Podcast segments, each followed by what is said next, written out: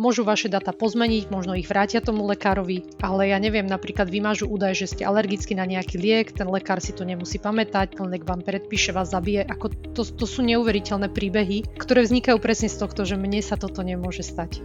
Volám sa Marian Faktor. Som lekár a pracujem vo vedení zdravotnej poisťovne Dôvera. Chceme byť vašim partnerom a preto vylepšujeme služby pre lekárov, zjednodušujeme administratívu a predpisovanie liečby. Podporujeme vzdelávanie lekárov, ponúkame spätnú väzbu a nastavujeme férové pravidlá odmeňovania. Príjemné počúvanie.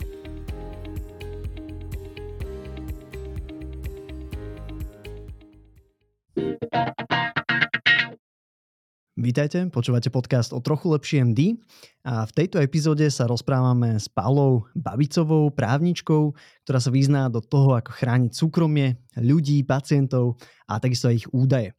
A budeme sa rozprávať o tom, aké chyby robia lekári, možno medici, preberieme si nejaké príbehy z toho, kde môžu všade líknuť nejaké údaje pacientov, čo vlastne tie osobné údaje sú a ako by sme chceli, aby aj nám boli ochraňované a tie, a to naše súkromie. Takže a vítajte, a Paula, teším sa, že sa môžeme o tejto téme porozprávať. Dobrý večer. Ďakujem za pozvanie. Je to, je to taká téma často, že, že GDPR, ochrana osobných údajov a myslím, že nie taká úplne, že, že, že príjemná mnohým ľuďom, ale v zásade je to akože o súkromí nás všetkých. Ako sa na to vypozeráte? Určite takto, že je to, je to naše súkromie a možno aj to najväčšie.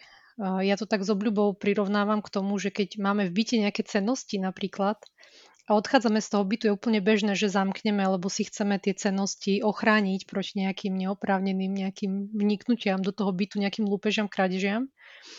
A e, tie osobné údaje sú rovnaké e, cennosti naše, pretože ich únik alebo nejaké neoprávnené odsudzenie nám môže spôsobiť možno ešte vážnejšie e, škody ako to, keď nám vykradnú byt.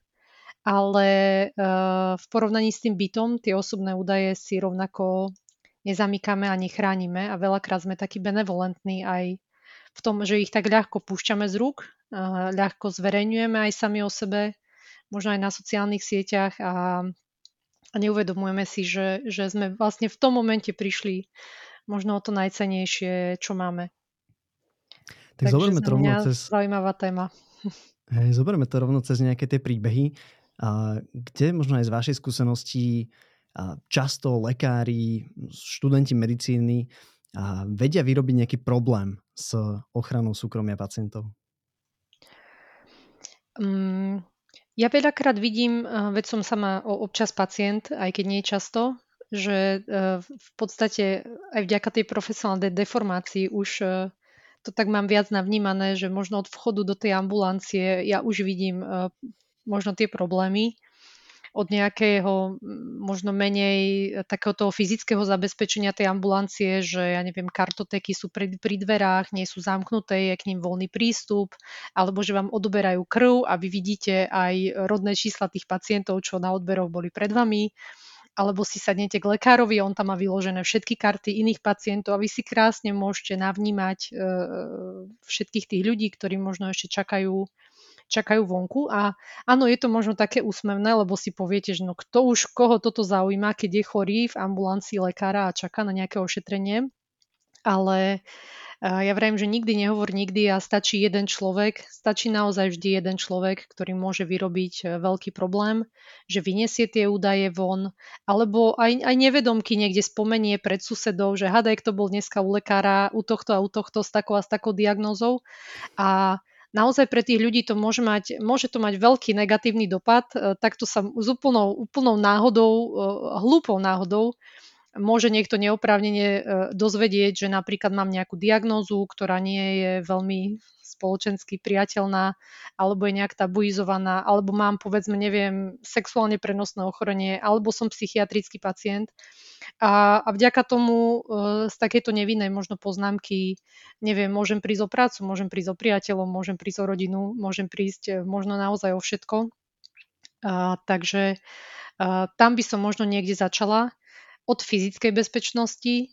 To znamená, čo najviac tie údaje skrývam predtým, aby ich nemohol nikto iný vidieť, odčítať na, na vlastné oči až po tie, takéto základné pravidlo mlčanlivosti a dôvernosti, takže sa nesnažím niekde, neviem, po chodbách, na verejnosti, do telefónu, aby ma každý počul hovoriť napríklad o osobných údajoch pacientov, takže netelefonujem v trolejbuse a nehovorím Hej. o pacientoch alebo sa snažím vybavovať nejaké pracovné telefonáty niekde v súkromí a podobne. Aha. Ja mám také uh, klasické možno ešte príbehy, príklady, že ako hej, tak medici sme chodili na stáže, videli sme veľa pacientov, videli sme veľa zdravotnej dokumentácie a tak ďalej a potom niekde určite v kaviarni alebo niekde pri pive sme sa rozprávali o nejakých pacientoch a samozrejme sme no nie samozrejme, ale podľa mňa, že mnohí vnímali to, že, že nemôžu povedať, že hoci čo, alebo však akože niekto to môže počuť a tak ďalej, ale predsa len, že č, aký problém to môže vytvoriť? A čo vlastne všetko je nejaký ten osobný údaj, ktorý napríklad medic po stáži a, v rámci nejakého referovania svojmu ďalšiemu spolužiakovi a môže povedať? A niekto to môže za, započuť? A, a už sa v tom nejako identifikovať a, a, a môže z toho vzniknúť problém. Že, že kedy to akože není problém a kedy to už začína byť problém nejakej tej nabúrania toho súkromia pacienta? Hm, to je, to je skvelá, skvelá téma, lebo určite sa to bežne deje a to po, povolanie zdravotníkov je, je hlavne o zdieľaní tých skúseností, o tých kazuistikách a o tom, že sa budú rozprávať e, o tých pacientov navzájom, lebo takto sa navzájom učia a tak sa potom, myslím si, aj zlepšuje tá ich liečba a, a poskytovanie tej zdravotnej starostlivosti. Ja by som odporúčala, ak sú to takéto neformálne rozhovory e, niekde v kaviarniach, v prvom rade stíšiť hlas. Nerozprávať tak, aby ma počuli všetci, že ja som tu medic a ja som mal takéto prípady. Uh, taká tá nejaká intimita, dôvernosť e, v tom rozhovore. Ale keď sa vrátim k osobným údajom, tak samozrejme je možné hovoriť o tých prípadoch pacientov, ale tak sa snažím, že nikto by nevedel, o akom pacientovi hovorím. To znamená, že v tom rozhovore určite nezmením meno, priezvisko, rodné číslo, adresu bydliska, teda tie jednoznačné identifikátory osoby. Možno sa aj nesnažím nejak úplne, ak, ak to nie je nevyhnutné, hovoriť, aké, aké pohlavie, vek, prípadne odkiaľ ten človek bol, z akého mesta, kraja a podobne. Čiže budem všeobecne hovoriť o pacientovi alebo o pacientke, áno, niekedy je nevyhnutné povedať vek, alebo je nevyhnutné možno povedať váhu alebo výšku, lebo sú určité, určite mm, tie parametre, by som povedala, to, tej fyziológie toho pacienta, ktoré musím proste povedať, ale nevyhnutne ten človek e, by určite len z takého popisu nebol identifikovaný. A potom už pokračujem v, v popisovaní toho možno nejakého zdravotného stavu, toho postupu výkonu, ktorý, ktorý som robil. A tá Ešte šanca... Také, to môže hm, napríklad hm, byť povedané, že nejaká nemocnica, kde to bolo, alebo že kedy to bolo. Tomu by som sa možno, také... možno vyhla, pretože tam už sa na to treba pozerať tak, že tá nemocnica vlastne je podľa toho nariadenia o spracovaní dát ten prevádzkovateľ, ten, kto musí tie dáta chrániť a ja keď v tej nemocnici pracujem alebo som tam na stáži, tak mám zrejme podpísanú nejakú doložku tej mlčanlivosti, dôvernosti, aby som zase tým rozhovorom možno neohrozil toho zamestnávateľa alebo tú univerzitu a podobne. Uh, takže možno aj to, ak sa dá, tak poviem možno oddelenie. Hej, bolo to na gastre, ale nikto nevie na gastre akom.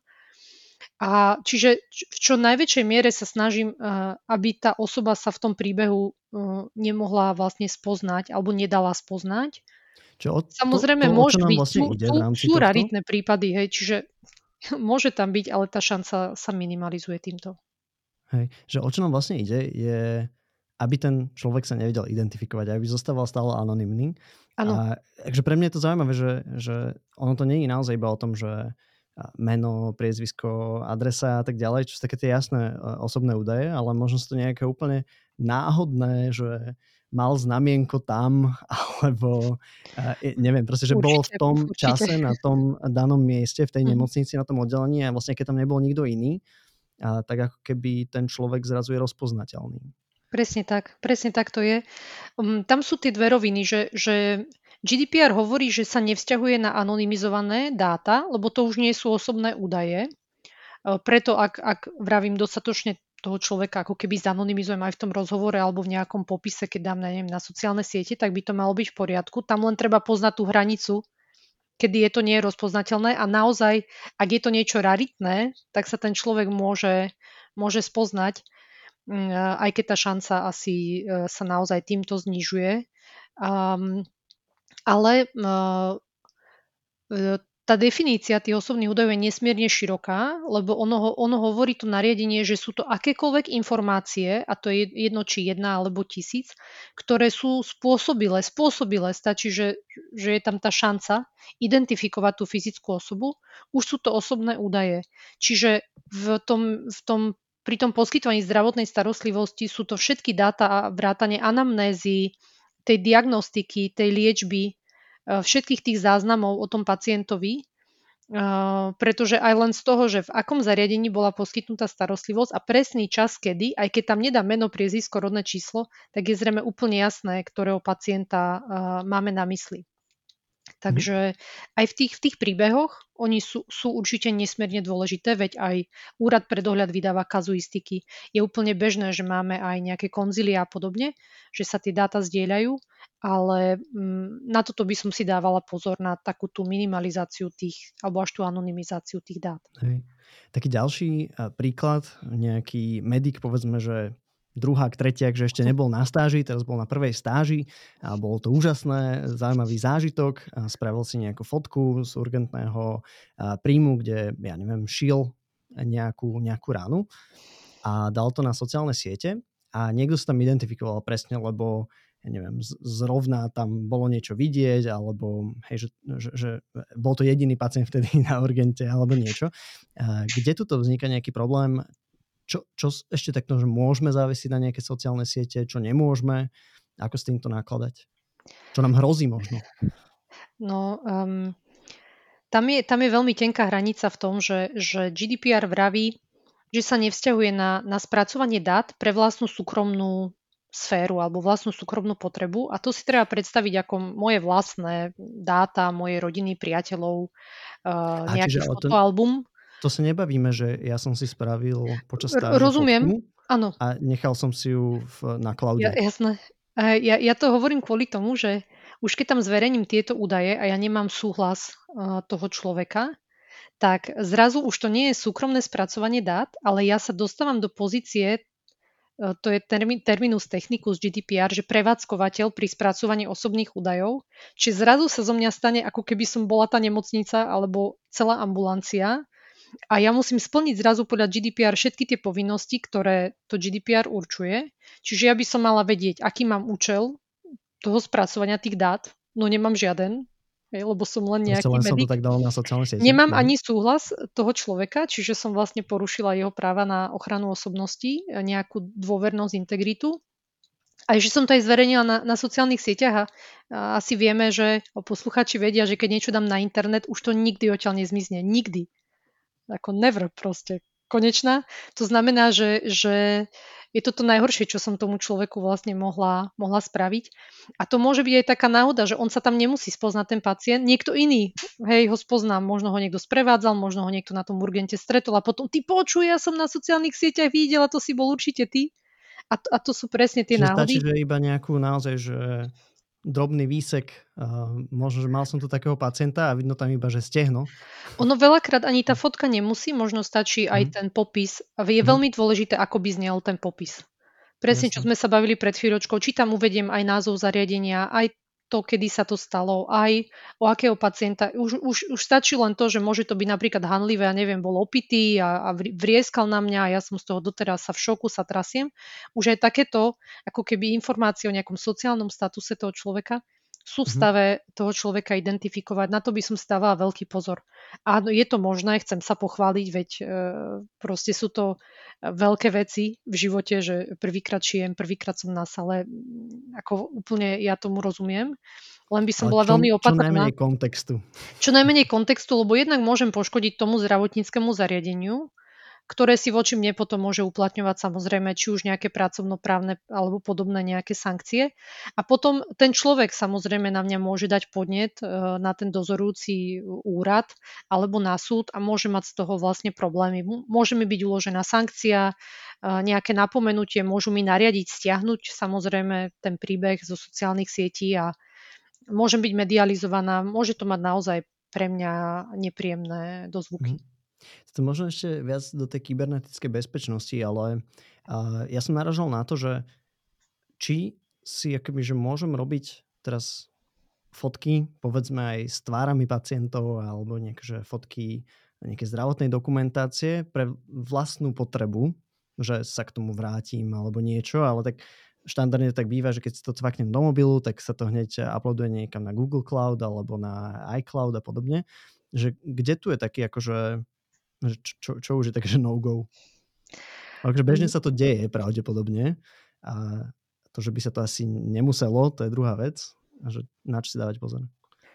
Mm, po správnosti by to malo byť tak, že keď som teda niekde zamestnaná alebo niekde mm, vykonávam stáž, tak by som mala dodržiavať tie pravidlá, ktoré mi určil ten, ten zamestnávateľ alebo napríklad tá univerzita a predpokladám, že tam bude uvedené, že nesmiem používať vlastné súkromné zariadenia na natáčanie, fotografovanie. E, tomu by som aj odporúčala sa vyhnúť, lebo samú seba vlastne uvádzam do problémov, môžu mi ten mobil odsudziť a tie dáta sa môžu niekam, môžu mi hacknúť môj súkromný mobil a zrazu prečo ste tam mali osobné dáta napríklad pacientov.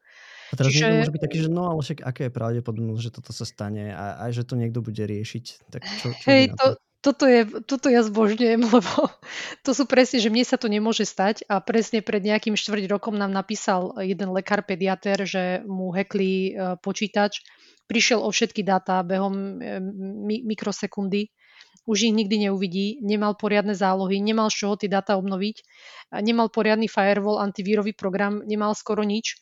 A, a to je presne to, že no tak na, no kto by útočil na malú pediatrickú ambulanciu? No tu nemusí byť ani hacker, dnes už máme útočníkov, že útočia na stroje, hej, automaty. A idú a chytia nezabezpečené počítače v sieti a je im to jedno, im je úplne jedno, že, že ste doktor, vaše data skončia niekde na, na dark webe, budú od vás potom, potom pýtať výkupné a môžu vaše data pozmeniť, možno ich vrátia tomu lekárovi, ale ja neviem, napríklad vymažu údaj, že ste alergicky na nejaký liek, ten lekár si to nemusí pamätať, ten liek vám predpíše, vás zabije. Ako to, to sú neuveriteľné príbehy, a ktoré vznikajú presne z tohto, že mne sa toto nemôže stať. Ja, ja si myslím, že tá, trošku buďme taký, taký obozretní tým, že žijeme v digitálnom svete, že, že si aj, aj pre svoje vlastné dobro chráňme aj možno tie súkromné zariadenia a um, majme tam to, čo možno najväčšie zabezpečenie sa dá. A keď neviem, aké, tak radšej uh, toto by som ani nerobila, že, že mm-hmm. do mobilov nahrávať využívať proste tie, tie štandardné zabezpečené siete, ktoré napríklad sú e, povedzme v tých nemocniciach alebo na univerzite a podobne. Hej. Uh, no to je také, že uh, ťažko sa tomu vyhnúť, keď každý ten mobil má asi v ruke. A potom vlastne si mi odpovedali aj na nejaký môj ďalší príbeh, hej, že keď lekári si povedzme, že cez WhatsApp alebo cez nejaký messenger posielajú niečo, možno akože začiarknú, kde si nejaké že meno, priezvisko, rodné číslo a tak ďalej, ale zase je tam nejaký ten kontext a tak ďalej. A jednak to má asi ten sprostredkovateľ typu Facebook alebo hej, na, na, na WhatsApp alebo na, na Messengeri je to Meta alebo možno nejaký iný, sú možno nejaké že šifrované uh, messengery, kde to je akože trošku lepšie asi, ale stále, že uh, je tam možno nejaký problém. Ale zase to ste nejak opísali v tom, že ani to nemám mať v tom mobile. akože to už je nejaké to bezpečnostné riziko. Ako dá, dá sa to, len treba dodržiavať nejaké bezpečnostné opatrenia a presne na tom, uh, ak napríklad viem si predstaviť, vložím to do prílohy a tú prílohu opatrím nejakým dostatočne silným heslom a to heslo pošlem kolegovi nejakým iným kanálom a možno to aj zabezpečené takto pošlem mailom alebo, alebo cez nejaký messenger WhatsApp. Viem si to predstaviť, ale toto sa asi, asi nedieje bežne. Hej. Čo sú také štandardné mýty okolo súkromia pacientov, ľudí, ochrany osobných údajov? Čo si ľudia myslia, že sú pravda a nie sú, alebo že nie sú pravda je, je to tak? Jednak v tom, v tom rozsahu, že ľudia veľakrát si myslia, že niektoré údaje nie sú osobné údaje a oni sú veľmi typické je to, že ja neviem, telefónne číslo nie je osobný údaj, alebo mail nie je osobný údaj. Možno by niekto aj povedal, že čo, nejaká diagnoza, hej, že to nie je osobný údaj. A, takže to, to je také najčastejšie, lebo potom ja keď neviem, že to sú osobné údaje, tak sa k ním tak ani nesprávam a teda ich nechránim a z toho môžu vznikať tie problémy. Potom, s čím ja sa často stretávam, to je ale nie je taká, taký mýtus, ale skôr chyba, že, že sa dávajú podpísať pacientom súhlasy so spracovaním osobných údajov pri ošetrení, čo je podľa mňa zbytočné, hlavne, lebo lekári spracovajú tie dáta zo zákona, lebo priamo zákon im stanovuje, ako má vyzerať zdravotná dokumentácia v zákone o zdravotnej starostlivosti. Takže tam ten súhlas je úplne jednak zbytočný a jednak aj vlastne nesprávny. A mm, potom sú to práve tie, ani nie že mýty, ale to, to takéto nízke povedomie, že áno, mne sa to nemôže stať. Koho by toto zaujímalo? Veď na to nemôže nikto prísť. A kto by si to všimol? A z takýchto hmm. možno domnienok potom vznikajú najväčšie bezpečnostné incidenty. Hej. No a toto je podľa mňa že pekný príklad toho, že a jasné, že možno na to nikto nepríde, možno na to niekto príde, možno za to dostane pokutu, možno za to nedostane pokutu. Ale kebyže stále na tej druhej strane je ten profesionalizmus a nejaký takže apel na, na tú morálnosť, možno nejaký etický kódex, ktorý by sme ako zdravotníci mali dodržiavať. A tým pádom, akože, čo chcem povedať, je, že to možno, že nezľahčovať a nájsť si nejaké akože good practices a možno aj práve z tohto rozhovoru, ktoré sa dajú aplikovať do akože, stáží, bežnej práce, či už v ambulancii, v nemocnici a podobne. Jedna taká, že take home message od vás by bola aká? Ja by som poradila všetkým, že keď pracujú s citlivými alebo s osobnými údajmi a nevedia si poradiť, že čo ako mám robiť, tak si to obrátiť sám na seba, že ako mne by sa páčilo, keby s mojimi dátami niekto takto zaobchádzal, keby boli niekde zverejnené, keby ich niekto dal na sociálnu sieť ako by som sa s tým vysp- ako by som sa cítila. A aj mne osobne v práci to veľmi pomáha, tento pohľad. A myslím, že veľa by potom pomohol aj v tej praxi. Že stačí si zodpovedať možno taký trošku sediacký rozum a tá, to, to otočenie pozornosti na mňa, ako by sa mi páčilo, keby. Ja to tak s obľubou zvyknem aj napríklad na školniach vyzvať tých ľudí, že Nevadí vám to, že ja neviem, vaše dáta sú niekde, neviem, v Číne, alebo neviem, na TikToku, nevadí? Tak zdvihnite ruku, kto máte, neviem, nejaké ochorenie, postavte sa tí, čo... A zrazu vidíte, že, že je to problém, tí ľudia nechcú o sebe zverejňovať takéto citlivé dáta, tak prečo to robíme tým pacientom, keď nám samým to vadí? A, a táto optika, ja si myslím, že najviac pomáha. Lebo všetci sme v, v nejakom bode života pacienti a máme nejaké, však už len preventívna prehliadka, aj keď som zdravá, aj to sú údaje o zdraví, nie o chorobe, o zdraví, tak si myslím, že, že uh, skúsme, skúsme, skúsme sa na to pozerať takto, cez, cez svoje vlastné uh, práva na ochranu osobnosti. Toto bola Paula Bavicová, odborníčka na ochranu nášho súkromia. Ďakujem veľmi pekne. Ďakujem aj za rozhovor.